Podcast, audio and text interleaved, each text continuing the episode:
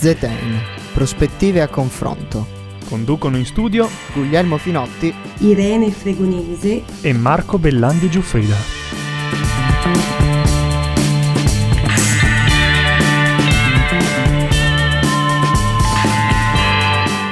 Buonasera, buonasera radioascoltatori di Samba Radio, è il vostro Guglielmo Finotti che vi parla dalla redazione online in smart working di Zetain, con me c'è sempre il carissimo Marco Bellandi Giuffrida e la nostra nuova, la nostra nuova conduttrice Irene Fregonese. Ciao ragazzi! Ciao! Ciao! Allora, allora, questa sera, questa sera parliamo di cose interessanti perché voi sapete il 9 maggio, quindi eh, giusto due giorni fa, era la festa dell'Europa, era Europe's Day, quindi si celebra il compleanno dell'Europa e noi ovviamente non potevamo essere da meno. Infatti, questa puntata è dedicata appunto all'Europa, vero Irene? Certo, allora ragazzi abbiamo portato degli ospiti molto interessanti questa sera in trasmissione. Da prima parleremo con Antonio Argenziano che è il segretario generale di Jeff Italia, un'associazione di studenti europeisti. Da poi parleremo con il professor Marco Dani, professore di diritto costituzionale comparato all'Università degli Studi di Trento e con il professor Carlo Altomonte, professore di economia presso l'Università Bocconi e research fellow di Bruegel, un importante think tank con sede a Bruxelles. Speriamo appunto apprezzerete i loro interventi eh, con i quali appunto ci siamo, ci siamo dilungati e eh, appunto sulle sfide future per il processo di integrazione per quanto concerne il processo di integrazione europea e sulla recente sentenza di cui avrete sicuramente sentito parlare della Corte Costituzionale federale tedesca. Esatto, un grande, un grande, piatto, un grande menù per questa festa dell'Europa del 2020, un po' particolare per via della, della situazione Covid, ma questo è molto altro dopo il nostro primo stacco musicale, Losing My Religion dei REM. Questa radio fa parte del circuito Raduni, l'associazione italiana degli operatori e dei media universitari. Scopri le radio universitarie italiane su raduni.org e seguici sul social network. Ed eccoci, bentornati dopo questa breve pausa musicale su sambaradio.it. Eh, è con grande piacere che noi introduciamo il, il primo ospite di questa, di questa puntata, eh, il presidente dei eh, giovani federalisti europei eh, italiani, eh, Antonio Argenzano. Buonasera. Ciao, buonasera a tutti, il segretario. Il segretario generale, infatti, scusate, ho avuto questo piccolo eh, momento di distrazione, ma eh, giustamente eh, è giusto anche che gli ospiti facciano le pulci quando noi conduttori sbagliamo. Segretario generale, intanto benvenuto e grazie per aver accettato il nostro invito. Grazie a voi. Eh, Guglielmo, direi che puoi partire tu con la prima domanda. Certo Marco, anzitutto buonasera anche da parte mia, buonasera anche, mia, anche da parte mia e eh, vorrei intanto sapere, così per iniziare, per eh, conoscere un po' meglio esattamente, eh, spiega, di spiegarci se possiamo, se ci puoi spiegare per favore esattamente che cos'è Jeff Italia e in generale l'obiettivo di Jeff Italia, molto brevemente. Allora, la, la GEF, i Giovani Federalisti Europei, sono un'associazione eh, politica ma partitica che esiste dal 1951, che è parte del movimento federalista europeo, che è quello fondato da Altiero Spinelli, Ernesto Rossi, Colorni, eccetera, dopo aver steso il manifesto di Ventotene e il movimento è stato fondato a Milano nel 1943, quindi viene dalla resistenza sostanzialmente. E noi siamo sostanzialmente parte anche di una rete europea, appunto la CEF Europe, siamo presenti in 30 paesi anche al di là dei confini dell'Unione Europea e ci battiamo per una federazione europea, cioè per una Europa unita eh, anche politicamente. Siamo quelli che negli anni 50 si sono battuti per abbattere le frontiere, dagli anni 60 si sono battuti per un Parlamento europeo direttamente eletto, per una moneta unica europea, eh, per insomma ampliare le eh, capacità della, dell'Unione Europea per la cittadinanza europea e a fa- continuiamo a farlo anche oggi perché crediamo che l'Unione Europea sia un progetto politico, forse il più bel progetto politico uh, della nostra storia, e, però è un progetto politico incompleto perché ha ancora delle contraddizioni istituzionali e noi cerchiamo di mobilitare, mobilitarci dal basso, uh, di essere parte di quella mobilitazione dal basso per risolvere finalmente questi problemi e superare le crisi europee nel migliore dei modi. Ecco, ora l'obiettivo, l'obiettivo dell'associazione, che come, come, ci hai detto sembra abbastanza chiaro, cioè uno Stato europeo federato, no? Quindi mm-hmm. è un obiettivo importante che è diciamo lì all'orizzonte, però ecco, arrivarci, metterlo nella pratica è un altro conto. Ora, seguiamo un po' il eh, ragionamento, l'ultimo trattato europeo risale a quasi 11 anni fa, no? È il trattato di, di Lisbona, la data in cui è diventato eh, operativo dopo vent'anni di evoluzione europea che hanno avuto una cadenza di circa sei anni tra un trattato e l'altro, no? che hanno continuato a evolvere l'Unione. Però questa cadenza dopo il trattato di eh, Lisbona si è fermata, nonostante ci siano state delle crisi molto pesanti come quella del debito pubblico europeo e anche quella che stiamo vivendo proprio oggi, adesso, in questo momento. Però, come dicevi tu, il processo evolutivo è lungi dall'essere completo, no? Pensi che il Covid possa risvegliare questo processo evolutivo e soprattutto quali sono i primi step concreti, tangibili che secondo te dovrebbe intraprendere l'Unione Europea in questo momento? Uh, allora, detto che uh, tante cose sono possibili, poi ciò che succederà non è affatto scontato e dipende anche dall'azione politica e anche dall'azione politica della società civile. Quindi il ruolo che noi giovani, noi associazioni giovanili uh, e in generale tutti i movimenti politici sono in grado di recitare è un ruolo fondamentale, secondo me, per spingere anche le istituzioni a intraprendere a scegliere alcune soluzioni invece di altre. Detto ciò, Detto ciò, ehm, io penso che i primi passi sono, i passi sono due. Da una parte, chiaramente necessità di rispondere al meglio alle emergenze. Rispondere al meglio alle emergenze, le istituzioni europee comunitarie o comunque più integrate, quindi la Banca Centrale, la Commissione, eccetera, hanno risposto per quel che potevano e adesso si attende eh, la risposta invece rispetto a questo recovery fund che dipende invece moltissimo dagli stati. Il problema della, degli organi intergovernativi è effettivamente quello da affrontare. Eh, in questo senso ci sono tantissime contraddizioni strutturali, come accennavo prima, e quindi ripeto, passi, l'altro passo che, che, deve essere fatto è una, eh, diciamo, accorciare i tempi rispetto a un programma che c'era anche prima del Covid prima del Covid la Commissione europea aveva proposto una conferenza sul futuro dell'Europa perché era evidente dalle crisi degli ultimi anni che c'è bisogno di cambiare qualcosa, anche perché stiamo vedendo un progressivo disaffezionamento delle persone nel progetto europeo che viene visto come sempre più lontano, tecnico, burocratico e ha perso un po' quell'afflato ideale che invece è fondamentale perché l'Europa è innanzitutto un modello valoriale, un modello istituzionale valoriale prima ancora di essere un insieme di trattati e quindi eh, già da prima era stata prevista questa soluzione, a questo punto bisogna accelerare, bisogna accelerare, non, più, non dovrà essere più una consultazione dei cittadini per due anni e poi vedere che cosa succede, ma bisognerà passare direttamente all'azione perché in questi mesi eh, la società civile si è espressa e si è espressa rispetto a un avanzamento del processo di integrazione europea.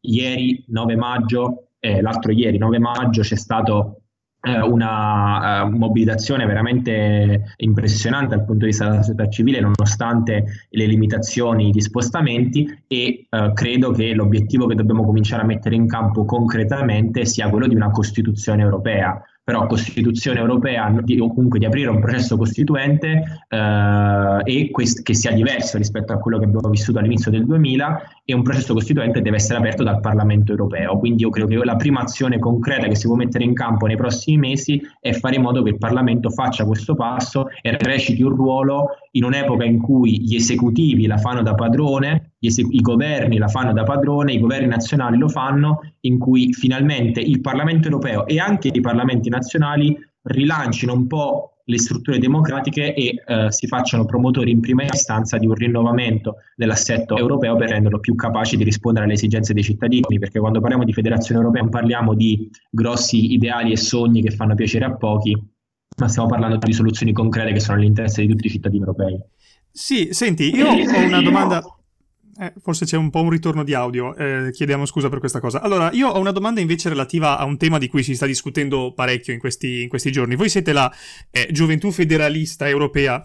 A me questo termine federalismo personalmente piace, piace parecchio, quindi ti voglio chiedere qual è la vostra posizione su un tema come quello della eventuale unione fiscale che si potrebbe creare all'interno dell'Unione Europea. E lo voglio declinare, voglio sentire la tua opinione su due aspetti in particolare. Il primo è quello relativo alla concorrenza fiscale che tanti, da tanti viene vista all'interno dell'Unione Europea non da me sicuramente, come un problema. Eh, il secondo luogo è, ti, vo- ti voglio chiedere, eh, secondo te una politica fiscale comune, invece, eh, che implicherebbe ovviamente la rinuncia da parte degli stati di un po' di sovranità fiscale, eh, potrebbe essere una cosa positiva e soprattutto realizzabile all'interno, all'interno della, dell'Unione Europea? Uh, parto da quest'ultima, realizzabile dal punto di vista tecnico? Sì, assolutamente, ci sono già vari idee e progetti in campo, quello che deve, deve essere trovato è la, è la, volontà politica, ciò vale per qualsiasi passo istituzionale.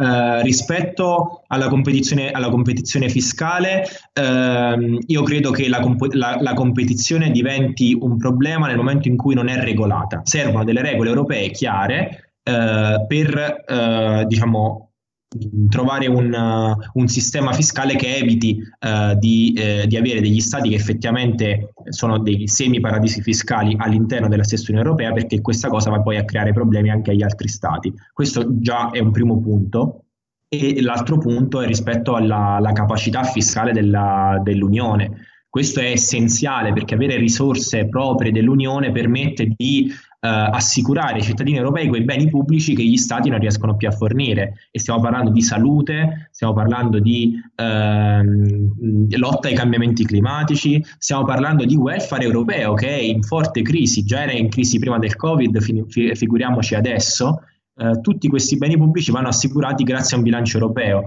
E questa cosa, il bilancio europeo sappiamo adesso è tutto è incentrato per la maggior parte su contributi statali ed è un bilancio irrisorio dal punto di vista delle risorse, è attorno, questo, questo che sta scadendo è attorno all'1% circa e eh, una delle cose, tra virgolette, positive di questa, della, della, crisi Covid è che si è rimesso in discussione anche questo, quindi si parla di un bilancio, di un nuovo uh, bilancio pluriennale che sarà probabilmente intorno all'1,2-1,3% del PIL cumulativo degli stati e a questo dovrebbero aggiungersi le cosiddette risorse proprie. Ora, avere un sistema di risorse proprie, quindi una capacità di prelievo fiscale europeo che non vada ad aumentare la pressione fiscale sui cittadini, ma che sia una redistribuzione tra stati e una capacità di imporre tasse anche da parte delle istituzioni europee sarebbe una cosa fondamentale sia dal punto di vista di legittimazione democratica, perché non esiste che c'è uno Stato una, ha, o comunque una istituzione politica che non è capace di avere le risorse per implementare le proprie politiche, in questo momento l'Unione Europea è esattamente questo,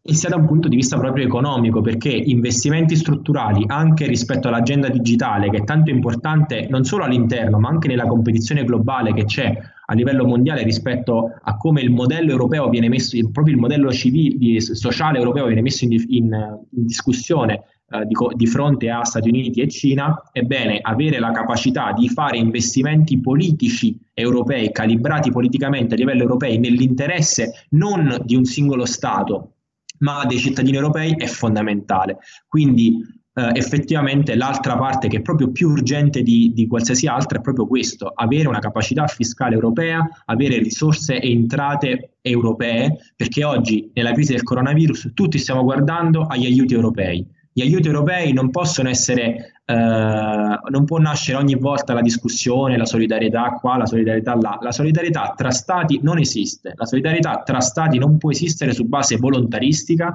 perché sarebbe una cosa totalmente naif da pensare. La solidarietà tra stati esiste nel momento in cui è regolata a priori, in cui ci sono delle regole comuni prima. Immaginiamoci se adesso, invece di essere il governo italiano che decide di investire uh, tot uh, miliardi per sostenere le famiglie, per sostenere le imprese e così via, dovesse chiedere a ciascun uh, presidente o governatore di regione di contribuire con bilanci regionali a un fondo nazionale, eccetera, eccetera. Sarebbe, il, la, sarebbe la totale follia. E questo è l'elefante nella stanza che continuiamo a non affrontare a livello europeo, ma questa crisi, più ancora di quelle altre eh, precedenti, ci sta mettendo di fronte, diciamo, spalle al muro. O si supera questo problema o il processo di integrazione europea non so dove va a finire. Certo, anche molto chiaro. Comunque, una domanda flash. Allora, ci sono, si sta chiacchierando un po' in questi, ultimi, in questi ultimi mesi a seguito dell'emergenza Covid circa gli strumenti di condivisione del debito, quali gli Eurobond, che spesso appunto sono stati visti in maniera negativa da, da alcuni Stati membri. Eh, dovendo fare un po' di introspezione, eh, chiaramente paesi come l'Italia non trasudano eccessiva affidabilità, mm, facciamo molto debito da sempre e spendiamo da sempre in modo non sempre efficiente.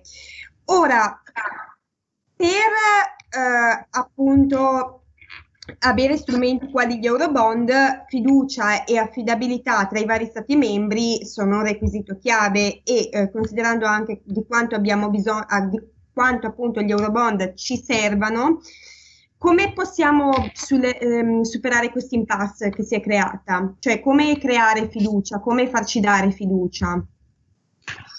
Ma secondo me bisogna innanzitutto fare chiarezza sui termini che si usano. Eurobond, cioè titoli di debito europeo a trattati costanti non sono possibili, proprio perché eh, l'Unione non ha questa capacità di, eh, di risorse, eh, capacità politica di, di, di, trovare risorse, quindi bisogna andare su escamotage. Poi, quando si dice mutualizzazione del debito, non si deve mai parlare di mutualizzazione del debito pregresso, ma di, mutualizz- ma mutualizzazione del debito eh, che si fa da qui in poi. Uh, sul pregresso non, ci, non, si apre neanche la discussione, su quello da fare da qui in poi invece c'è mol, molta più, molta più, molti episodi sono disposti ad ascoltare ed effettivamente è una cosa su, su, cui si sta andando avanti.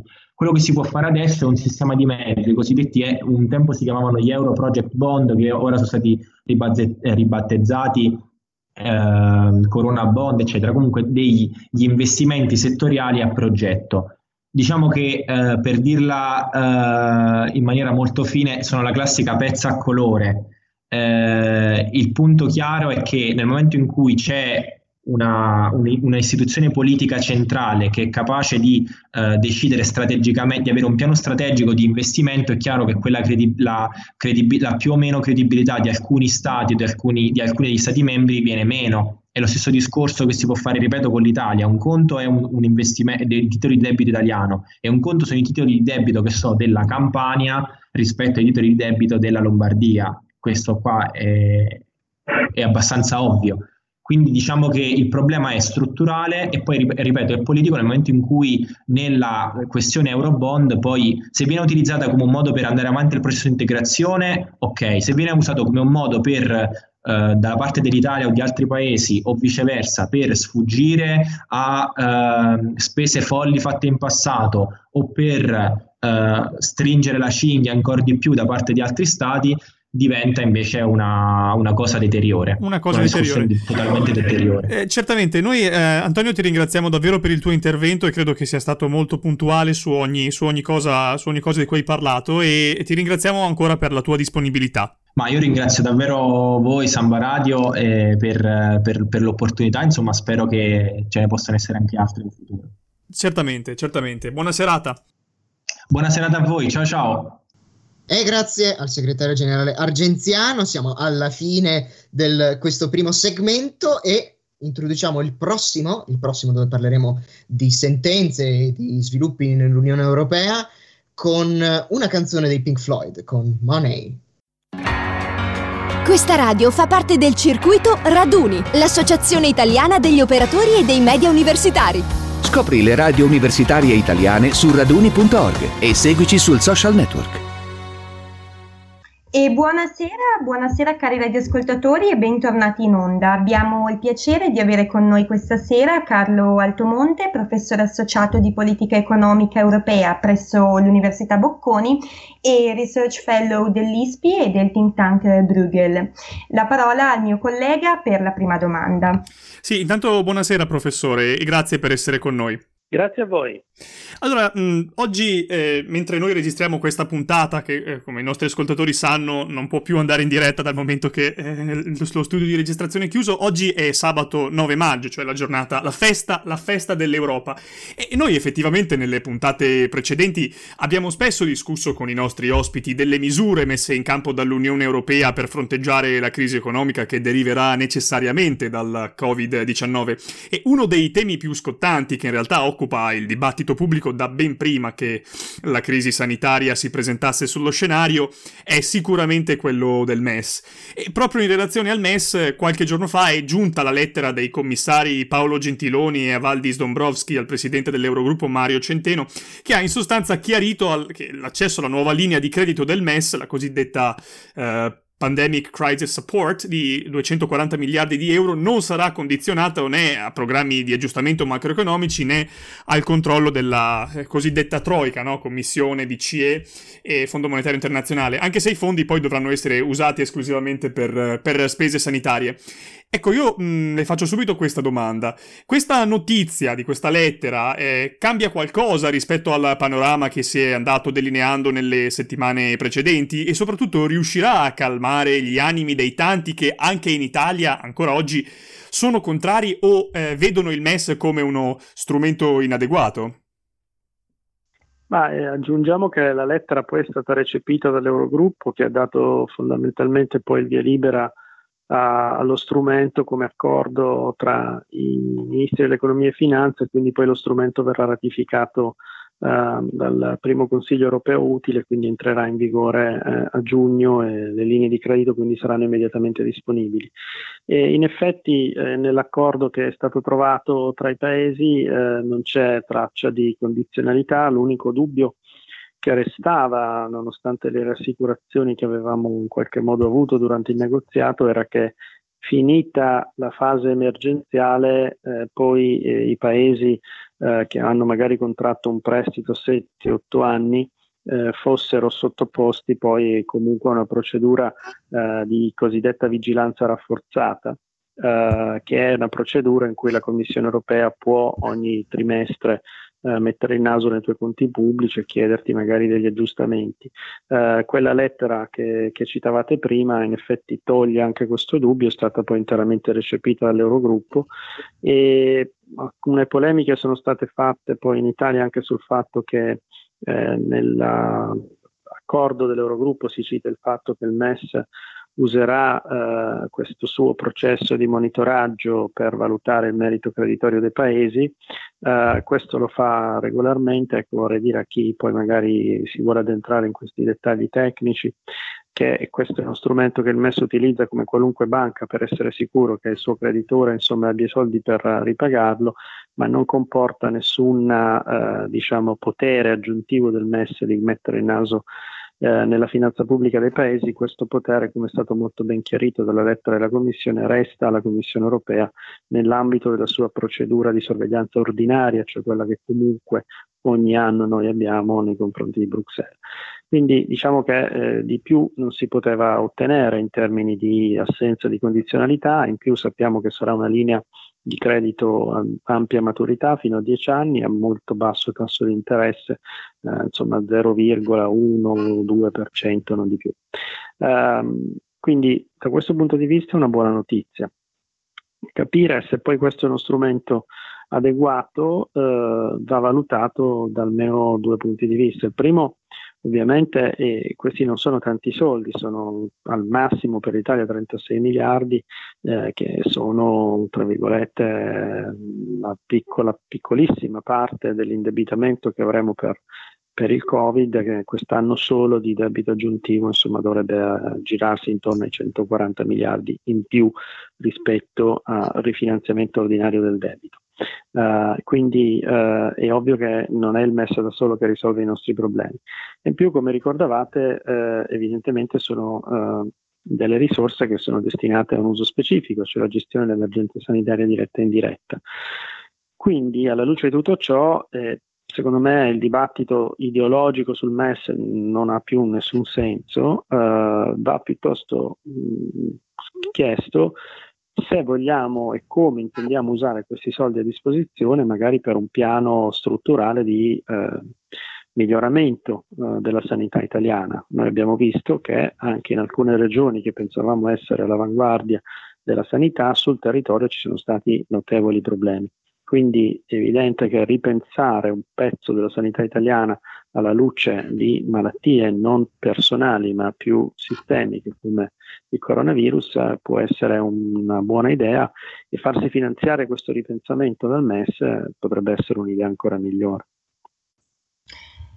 Ok, la ringraziamo professore, adesso passo, con, passo, alla seconda domanda. Dunque, in seno ai vari consigli europei che si sono svolti, diciamo, dall'inizio dell'emergenza, si sono scontrate le due macroposizioni che già sappiamo, sia quella dei paesi del nord, più restii a concedere spazi di bilancio e aiuti economici, e dall'altro quelli dei paesi del sud, quale, quale, il nostro appunto, che spingono verso misure economiche molto, molto espansive. Al di là della tecnicalità delle scelte che si faranno, non crede che ci sia forse un fondo di verità in come i paesi del nord ci vedono, nel senso non è lecito avere, penso che sia lecito insomma avere dei dubbi su un paese come il nostro che ha debito pubblico enorme, tasso di natalità bassissimo, produttività stagnante da vent'anni, grande evasione fiscale e da ultimo ha portato avanti proprio recentemente politiche di prepensionamento e assistenziali considerate di dubbia efficacia. Quindi tenendo conto di questo scenario e quindi delle nostre difficoltà sistemiche, secondo lei qual è la via migliore per convincere i nostri partner europei a darci maggiore fiducia e a mostrare più solidarietà? Ma eh, ci sono due strade, da un lato uno potrebbe dire impegniamoci con le riforme a fare i bravi, eccetera, ma è evidente che non ci riusciamo. Eh, le esperienze che, che, ricordavate negli ultimi anni insomma, lo dimostrano ampiamente. E a parte che ricordo che la prima cosa che abbiamo fatto nel decreto eh, Cura Italia di marzo è di salvare l'Alitalia, quindi è evidente che insomma, eh, il vizio eh, è difficile perdersi. Um, detto ciò, uh, è legittimo che i partner europei, nel momento in cui mettono a disposizione delle risorse comuni che loro pagheranno e che noi eh, recepiremo in misura maggiore di quanto evidentemente contribuiamo perché siamo stati uno dei paesi più colpiti dalla crisi del coronavirus um, e quindi è ovvio che questi paesi insomma abbiano, mettano dei paletti, lo ricordava anche la cancelliera Merkel nell'ultimo Consiglio europeo, diceva io posso anche essere d'accordo sul fatto che si mettano in comune delle risorse, eh, ma nel momento in cui si mettono in comune le risorse si devono mettere anche in comune le decisioni sulle spese. Quindi quando e se, ma è una questione di quando che di se e, e di come arriverà eh, il Recovery Fund, quindi questo fondo che eh, aumenta eh, in maniera considerevole il portato del bilancio europeo per essere uno strumento concreto di aiuto ai paesi in difficoltà della crisi. Ehm, è evidente che questo fondo arriverà con delle precise indicazioni su come questi soldi dovranno essere spesi e molto probabilmente questi soldi saranno dei prestiti che dovranno essere restituiti, non saranno eh, dei regali a fondo perduto. Quindi a me fa un po' specie sentire tanti nel nostro paese che dicono eh, ma l'Europa non ci aiuta perché ci fa dei prestiti a condizioni favorevoli, non ci dà dei regali a fondo perduto. Uh, come dire, sembra un po' una cosa un po' buffa, no? Eh, cara grazia che ti fa dei prestiti a condizioni favorevoli, ma facendoti dei prestiti a condizioni favorevoli che altrimenti non avresti, eh, ci chiede anche ovviamente di usare questi soldi in maniera costruttiva e che possano poi servire a migliorare le nostre condizioni appunto in termini di produttività e di crescita e quindi anche di massimizzare le possibilità che questo prestito poi verrà restituito. Mi sembra del tutto legittimo.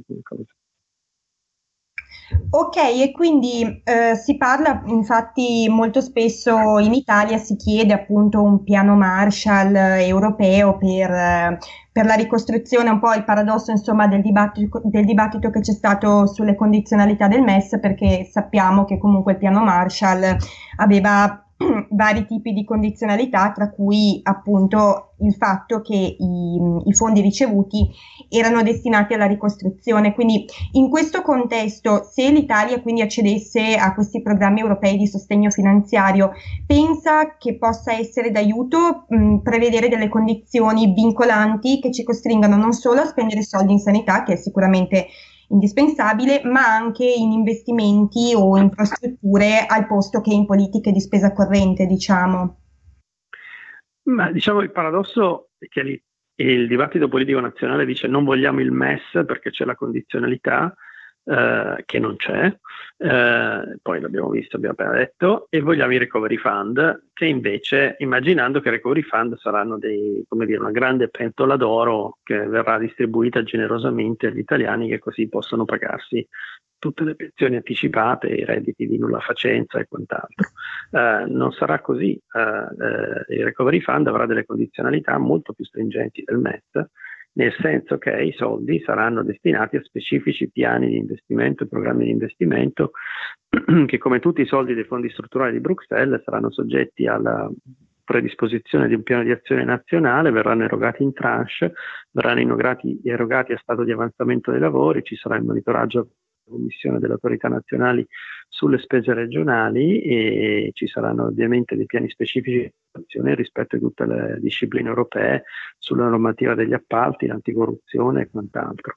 Quindi chi pensa che il Recovery Fund sia tana libera tutti e invece il MES sia una gabbia eh, pazzesca, secondo me ha capito esattamente il contrario.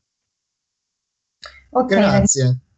Grazie del suo intervento. E un'ultima domanda per lei, visto una, diciamo, notizia recentissima, scottante. Allora, noi stiamo festeggiando il compleanno dell'Europa sostanzialmente, però diciamo l'Europa ha ricevuto anche un regalino un po' amaro perché la Corte Costituzionale federale tedesca è recentemente intervenuta sui programmi di acquisto di titoli di Stato della, della Banca Centrale Europea e adesso media di alta caratura internazionale come per esempio eh, Bloomberg e il Financial, Financial Times sono molto molto preoccupati da questa decisione perché dicono perché questa decisione mette in dubbio, anche se non va fino in fondo, la legittimità di uno dei vari programmi che si sono susseguiti e sembra anche suggerire, anche se non va fino in fondo e semplicemente eh, lo pone, pone diciamo, le precondizioni per una possibile eventuale futura dichiarazione di illegittimità anche del programma attuale di acquisto eh, per i fondi e i, i, titoli di Stato dei vari paesi europei eh, per la pandemia, appunto.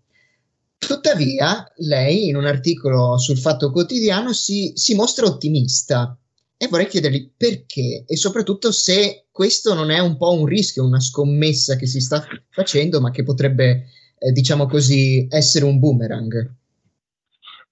No, io in questa intervista che ho fatto recentemente, appunto, poi in altre cose che ho, che ho scritto, distinguo due livelli eh, di commento su, sulla sentenza della Corte Costituzionale tedesca, uno quello sostanziale e l'altro quello formale.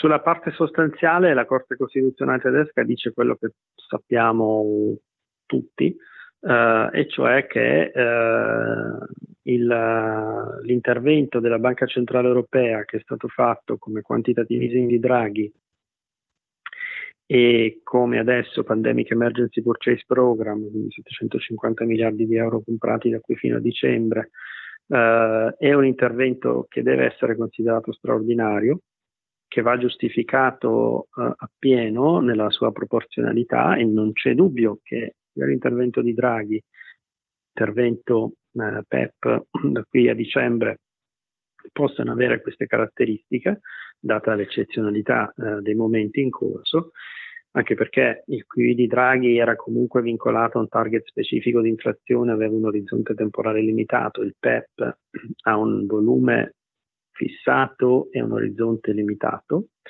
Uh, quello che invece diventa evidentemente, e qui la Corte chiede un approfondimento sul QI, ma in realtà è evidente che in mente poi quello che sta succedendo adesso, quello che diventa difficile da sostenere è che questo programma di acquisti eh, in emergenza dei titoli di Stato da parte della BCE eh, possa continuare indefinitivamente in futuro ignorando la proporzionalità degli acquisti tra paesi, quindi il fatto che eh, la Corte, la Banca Centrale deve comprare in misura proporzionata titoli tedeschi, francesi, italiani, spagnoli.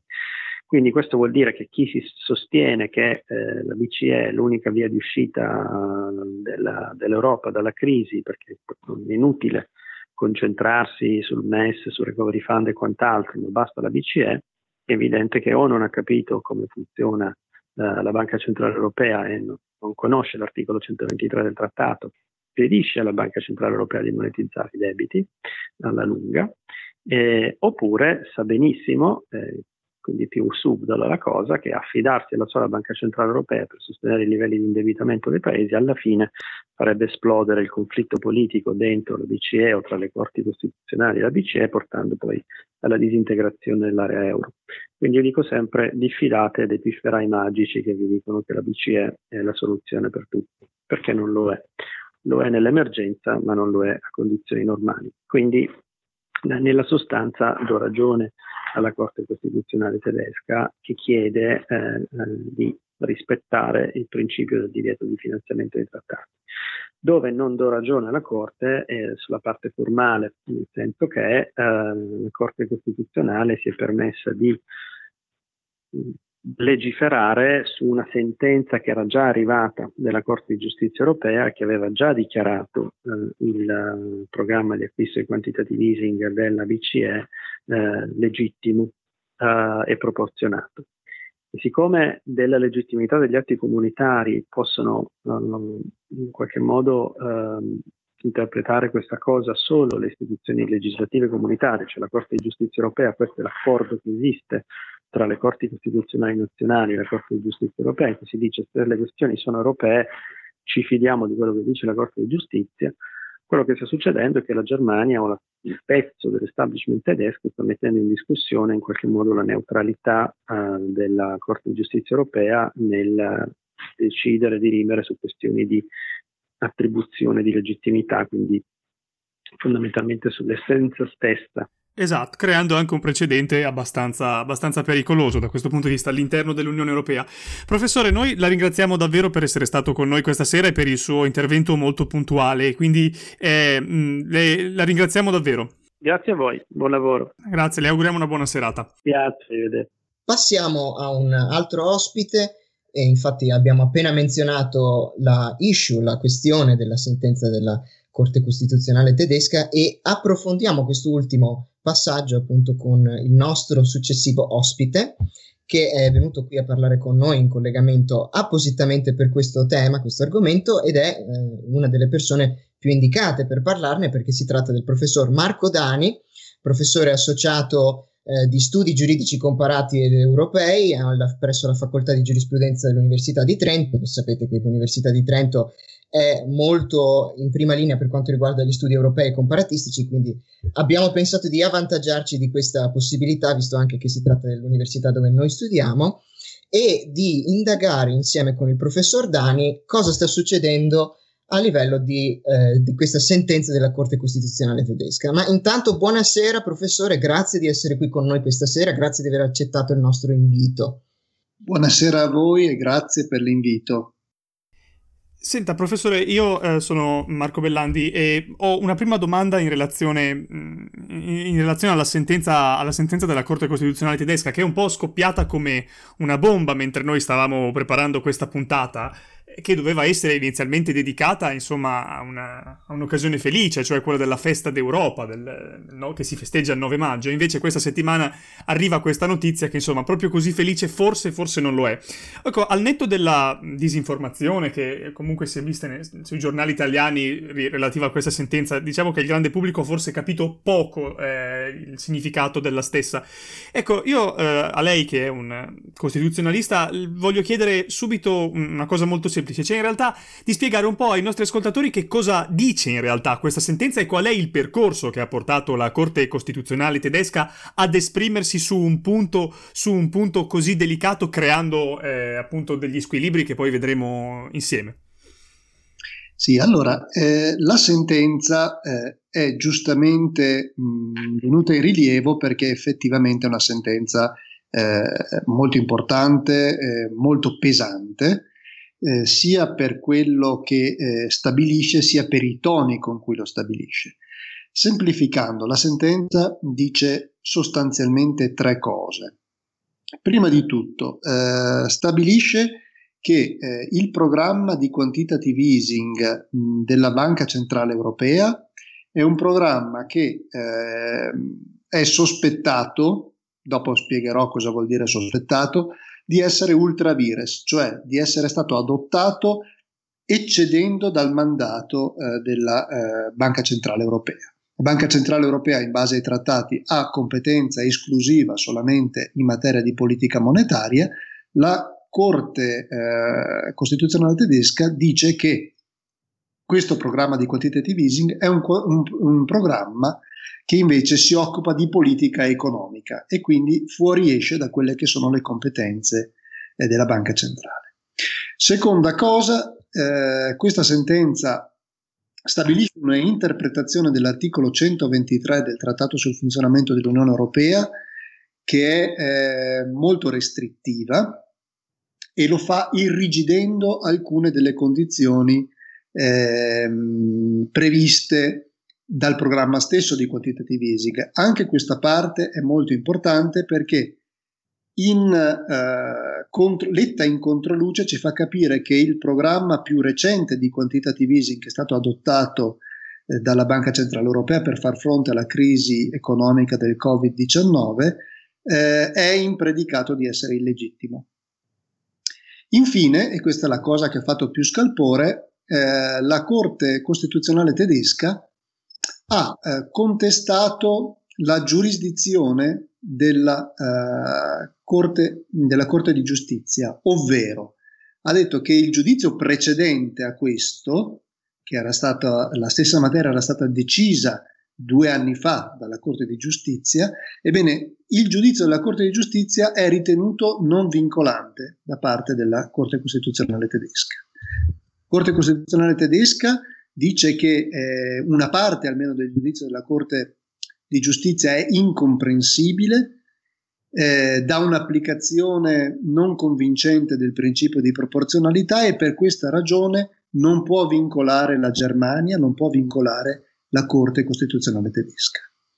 E questo evidentemente è eh, un passaggio che mette in crisi quelle che sono le categorie cardine del diritto dell'Unione Europea sin dal suo inizio, mette in crisi precedenti come Costa Enel, mette in crisi precedenti come Fotofrost. Eh, non essendo, non ritenendo convincente il giudizio della Corte di Giustizia, la Corte Costituzionale tedesca si è arrogata il potere di decidere lei su quella che è la legittimità di un programma della Banca Centrale Europea, di deciderlo ai fini del diritto costituzionale tedesco. E quindi uno degli esiti di questa sentenza potrebbe essere quello eh, di far sì che la Bundesbank, che fa parte, che partecipa al sistema delle banche centrali europee, non possa più partecipare a questi programmi, eh, proprio perché questi programmi vanno al di fuori delle competenze assegnate alla Banca Centrale Europea questo riguardo c'è un passaggio tecnico, la sentenza prevede che la Banca Centrale Europea abbia tre mesi di tempo per fornire delle valutazioni in punto di proporzionalità, valutazioni che dovrebbero convincere la Bundesbank e le istituzioni le politiche tedesche circa il fatto che effettivamente invece il programma di quantitative easing sia politica monetaria piuttosto che politica economica.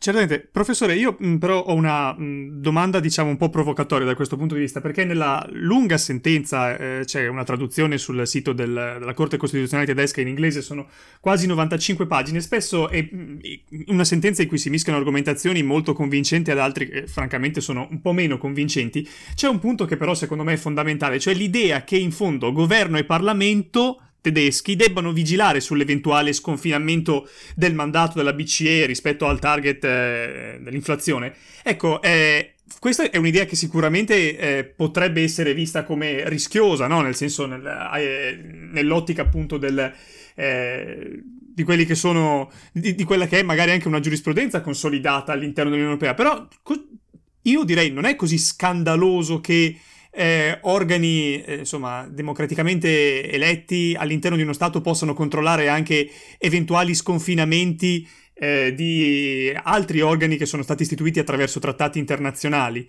Non so se lei condivide questa provocazione. No, non è una provocazione, direi. Eh, allora, l'impianto di questa sentenza, va forse detto, è un impianto che la Corte Costituzionale tedesca ha sviluppato fin dal 1993 con la sentenza Maastricht. Già in quella sentenza si diceva che tutto il fenomeno dell'integrazione europea è un fenomeno che rischia, che si pone in tensione con l'articolo 38 della Costituzione tedesca che prevede il diritto di voto e in particolare per quanto attiene questi casi il principio della eh, responsabilità di bilancio in capo al Bundestag, al Parlamento tedesco.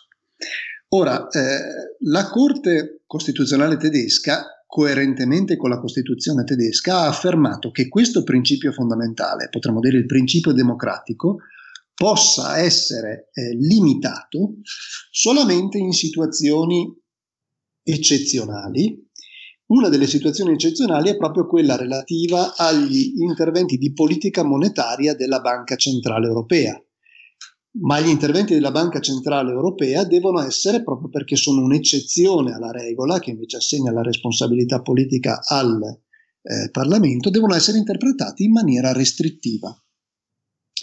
Per assicurare che lo siano, questo dice la eh, Corte Costituzionale tedesca, è compito del eh, governo federale tedesco e del Bundestag monitorare attentamente che le istituzioni europee si attengano a, che il, eh, a quella che è l'agenda politica stabilita nel trattato.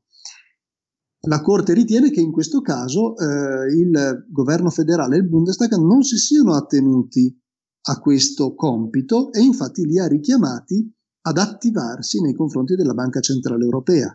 Ok, professore, lei è stato molto esaustivo. A questo punto le porrei la seconda domanda. E appunto, tornando alla sentenza, c'è stata in via generale e da chi è più tecnico e dai commentatori, tra virgolette, seriali, una sorta di levata di scudi, nel senso che eh, molte persone si sono domandate come mai la Corte Costituzionale di Karlsruhe eh, abbia potuto giudicare sulla legittimità degli atti delle istituzioni dell'Unione e eh, recentemente tramite un comunicato stampa persino la Corte di Giustizia eh, si è pronunciata sulla questione mostrandosi eh, particolarmente mh, adirata, eh, per utilizzare un eufemismo.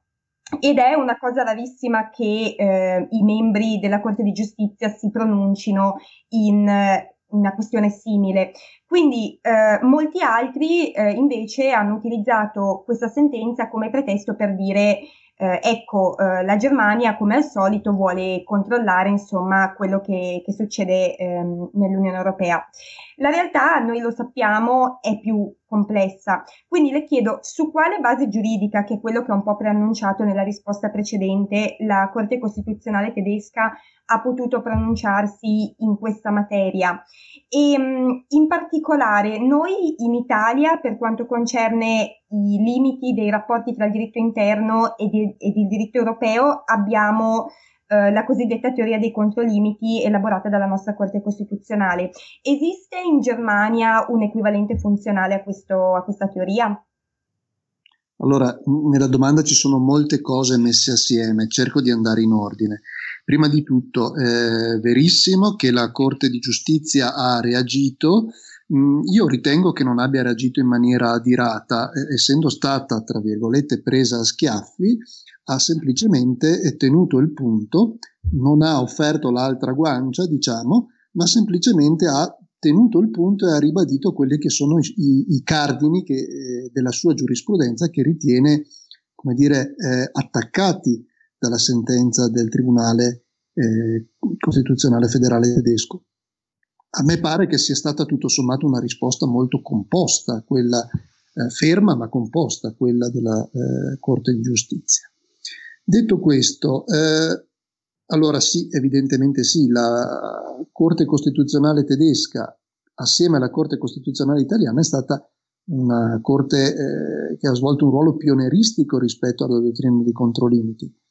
I primi siamo stati noi nel caso Frontini, eh, qualche anno dopo ci si è messa anche la uh, Corte tedesca con una serie di sentenze, le famose sentenze Solanghe 1, Solanghe 2, e poi con il caso Maastricht nel 93, con il caso sul di Lisbona, sul Trattato di Lisbona, insomma, tutta una serie di sentenze che hanno eh, stabilito che eh, esiste un principio di apertura rispetto al diritto dell'Unione Europea, ma questa apertura non è indefinita, non è indeterminata, esistono sia dei limiti di competenza che dei limiti sostanziali che si oppongono all'apertura. Quindi la Corte, in questo caso, la Corte tedesca non ha fatto altro che applicare i controlimiti.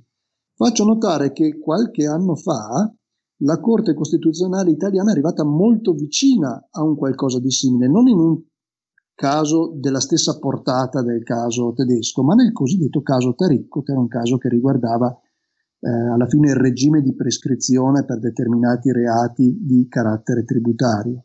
Ebbene, anche in quel caso, dopo aver fatto un review pregiudiziale, ehm, la Corte Costituzionale ha rischiato di, eh, di eh, applicare i controlimiti. In quel caso la Corte di Giustizia però è riuscita a, eh, come dire, disinnescare la bomba, se mi passate la metafora, e adottare, a ripensare la propria giurisprudenza ricollocandola in una dimensione più affine a quella eh, dei principi fondamentali dell'ordinamento italiano.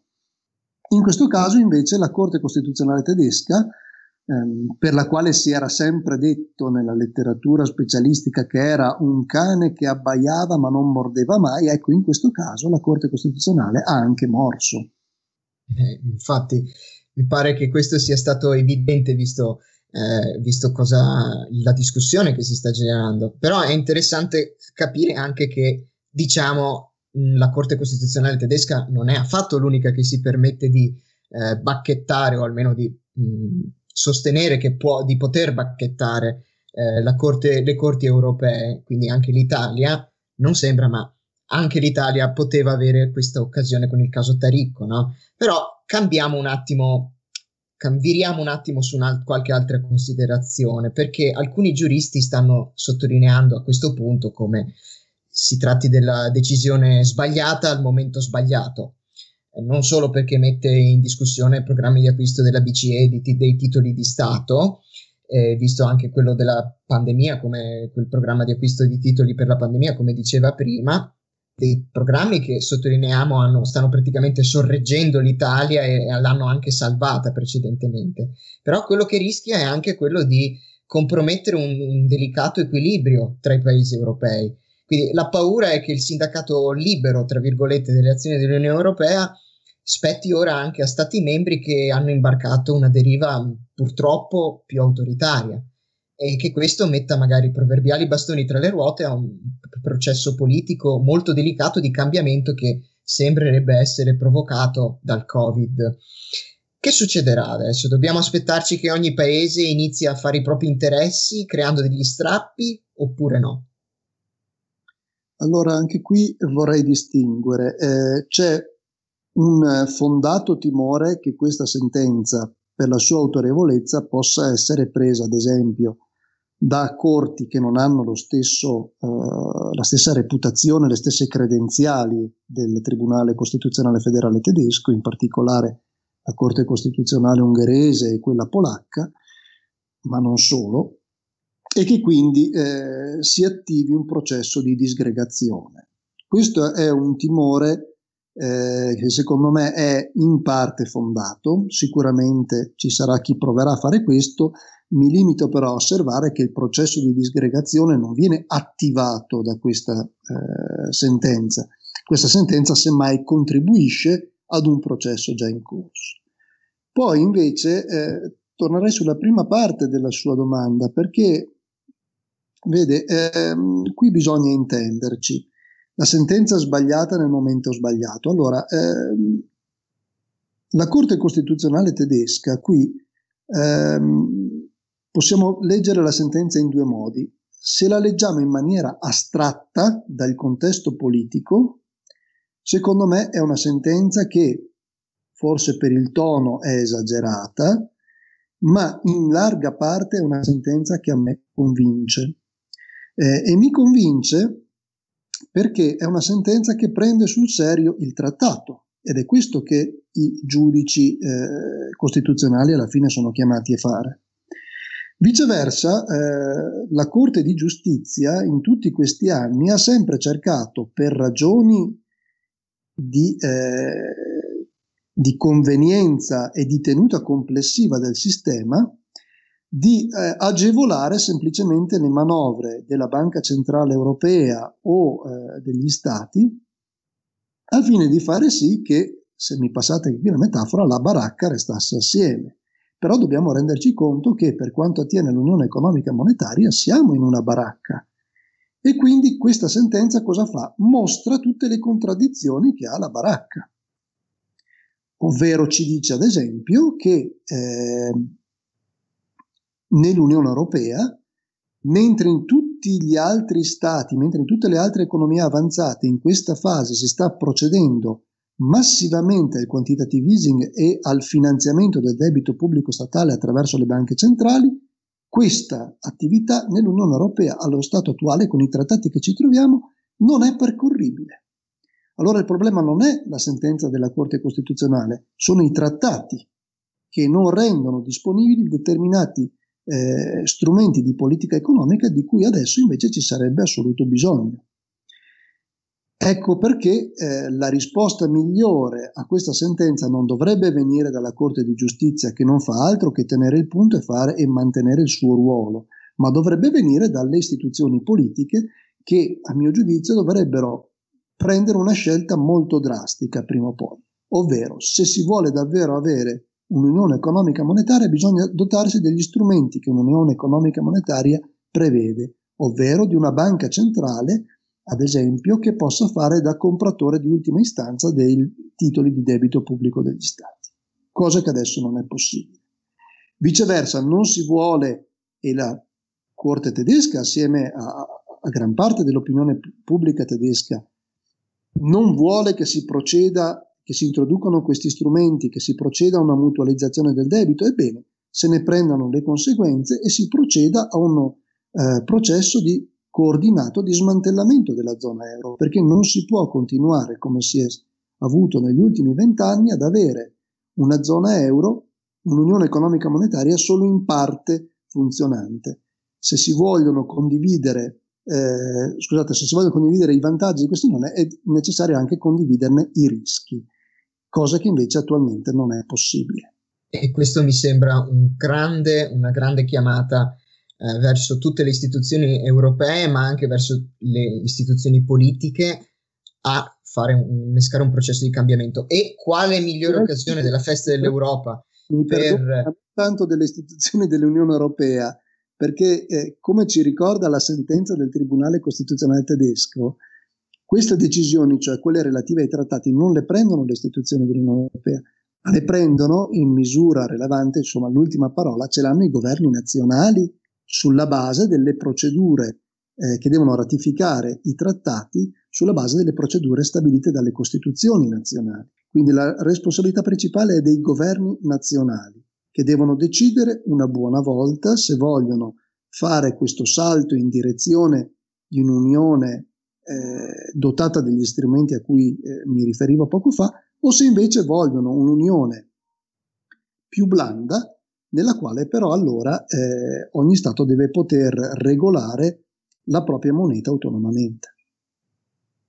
Quindi, riformulando insomma, ecco un appello per tutti i nostri governi nazionali nella festa dell'Europa per mantenere vivo questo progetto europeo ad agire di conseguenza, insomma.